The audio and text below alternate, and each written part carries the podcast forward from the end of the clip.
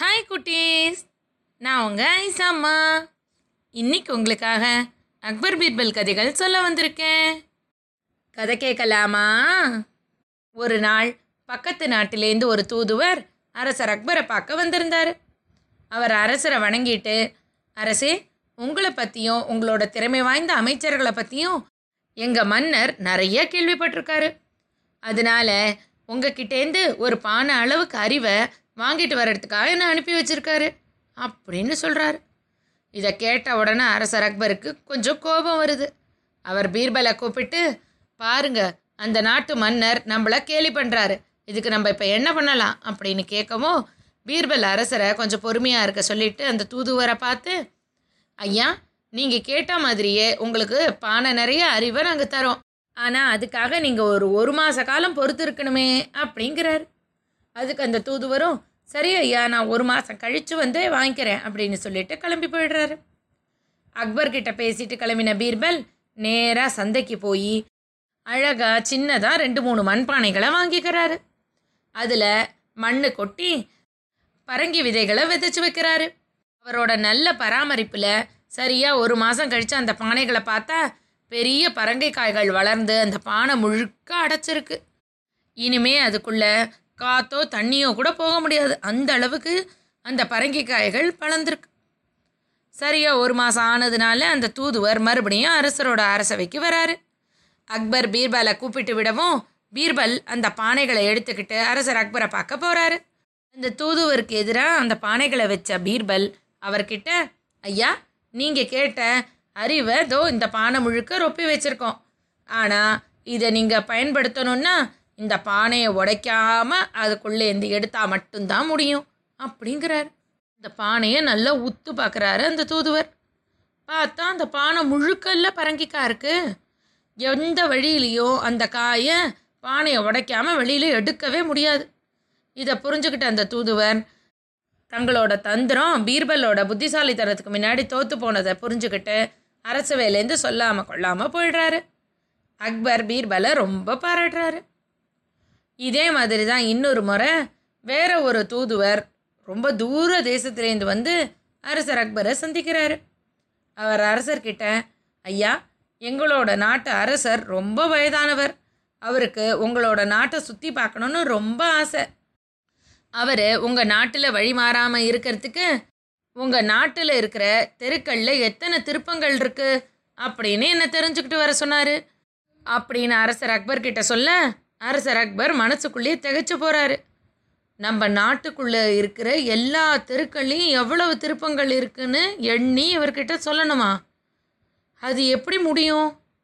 அப்படின்னு அவர் யோசிச்சுக்கிட்டு இருக்கும்போதே அந்த தூதுவர் ஐயா நீங்கள் எனக்கு நாளை காலையில் மொத்தம் எத்தனை திருப்பங்கள் இருக்குன்னு சொல்லிடுங்க.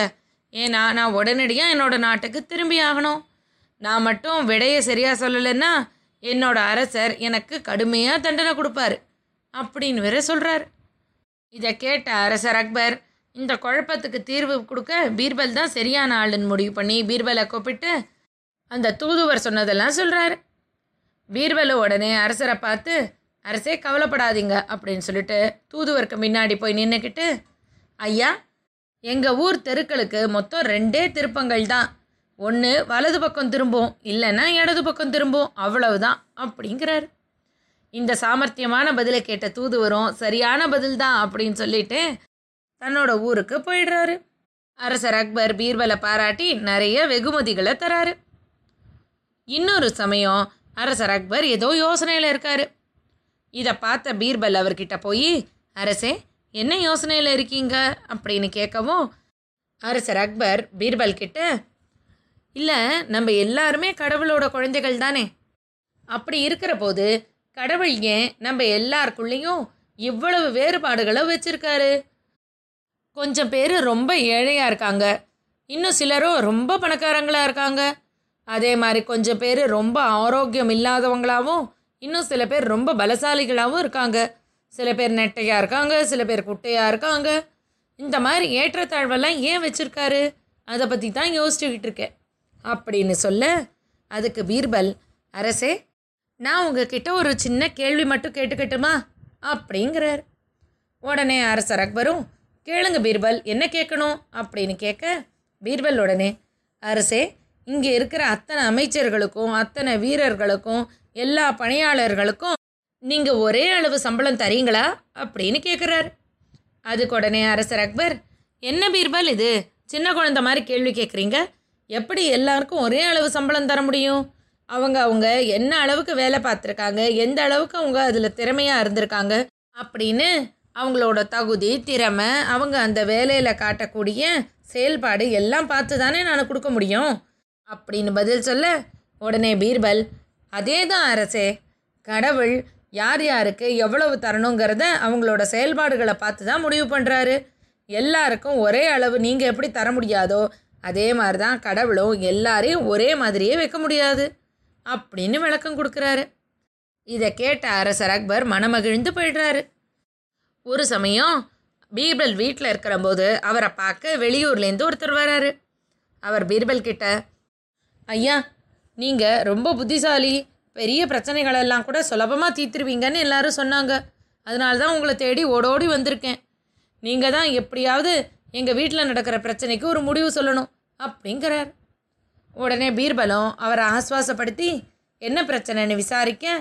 அந்த வந்தவர் ஐயா இந்த ஊரில் என்னோட அக்காவும் அவங்களோட கணவரும் வசிக்கிறாங்க. அவங்க கணவர் ரொம்ப முன்கோபக்காரர். அதே மாதிரி சொன்ன பேச்சுப்படி அப்படியே நடக்கணும்னு நினைக்கிறவர். வாய் தவறுதலாக விஷயங்கள் சொன்னால் கூட அதை அப்படியே நிறைவேற்றுவேன்னு அடம் பிடிக்கிறவர். இன்றைக்கி காலையில் ஏதோ ஒரு சின்ன விஷயத்துக்காக எங்கள் அக்கா மேலே கோபப்பட்டுக்கிட்டு அவர் உன்னோட தலையை மொட்டை அடித்து உன்னை நான் அந்த செதையில் ஏற்றுறேனா இல்லையா பாரு அப்படின்னு சொல்லிட்டு போயிட்டாருங்க. இப்போ அதை நிறைவேற்றுறதுக்காக தான் கட்டைகளை வாங்க சந்தைக்கு போயிருக்காரு. எப்படியாவது எங்கள் அக்காவோட உயிரை நீங்கள் தான் காப்பாற்றி தரணும் அப்படின்னு கெஞ்சுறாரு. இதை கேட்ட பீர்பல் ஓஹோ அப்படியா? அவ்வளோ முரடனாவும் தான் சொல்கிறத நிறைவேற்றியே தீரவேன்னு அடம் பிடிக்கிறாங்களா அதுக்கு என்ன பண்ணணும்னு நான் சொல்கிறேன் அப்படின்னு சொல்லி அந்த வந்திருந்த வெளியூர்காரர் காதில் சில விஷயங்களை சொல்லி வைக்கிறாரு. இந்த முன்கோபக்காரரும் சந்தைக்கு போய் கட்டைகளெல்லாம் வாங்கிட்டு வந்துட்டு கையோடைய ஒரு நாவிதரையும் கூட்டிகிட்டு வந்துடுறாரு தலையை மொட்டை அடிக்க. அந்த வெளியூர்காரரு அவங்க அக்கா வீட்டுக்கு வந்தபோது வீட்டு வாசலில் அவங்க அக்கா அழுதுகிட்டு இருக்காங்க. கொஞ்சம் தூரத்தில் அவங்க அக்கா வீட்டுக்காரரு அந்த சிதைக்கான ஏற்பாடு பண்ணிக்கிட்டு இருக்காரு. பீர்பல் அனுப்பிச்ச ரெண்டு வீரர்களோட உதவியோட அந்த வெளியூர்காரரு அவங்க அக்கா வீட்டுக்காரரையே பிடிச்சி அந்த செதை மேலே படுக்க வச்சு இருக்க கட்டுறாரு. இதனால அவங்க அக்கா வீட்டுக்காரரு அப்படியே திகிலடைஞ்சு போயிடுறாரு. ஏய் நிறுத்துங்க நிறுத்துங்க. என்ன எதுக்கு கட்டுறீங்க?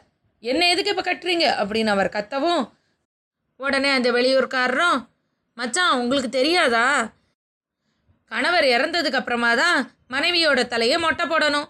நீங்கள் என்ன சொன்னீங்க? அக்கா தலையை மொட்டை அடித்து அதுக்கப்புறமா தானே சதையில் ஏற்றணும்னு சொன்னீங்க? உங்களோட வார்த்தையை அப்படியே உண்மையாக்கிறதுக்காகத்தான் இப்போ முதல்ல உங்களை சதையில் ஏற்றிருக்கேன் நீங்கள் இறந்த பிறகு இதோ இந்த நாவிதர் அக்காவோட தலையை மொட்டை அடிப்பார் அதுக்கப்புறமா அக்காவையும் நான் சதையில் ஏற்றுறேன் அப்படின்னு சொல்கிறாரு இதை கேட்டதுக்கப்புறம் தான் முன்கோபிக்கு தான் எவ்வளோ முட்டாள்தனமான காரியம் பண்ணியிருக்கோன்னு தெரியுது. நம்ம அவசரத்தில் சொன்ன ஒரு வார்த்தைக்காக மனைவியோட உயிரியே இல்லை பணையம் வச்சோம் அப்படின்னு புரிஞ்சுக்கிட்ட அவர் எல்லார்கிட்டையும் மன்னிப்பு கேட்டு அன்னிலேருந்து தன்னோட கோபத்தை குறைச்சிக்கிறார். பீர்பல்லோட ஆலோசனையினால ஒரு பொண்ணோட உயிர் காப்பாற்றப்பட்டுச்சு அப்புறம் என்ன நடந்ததுன்னு? நாளைக்கு பார்க்கலாம். இன்னைக்கு கதை இதோட ஆச்சு.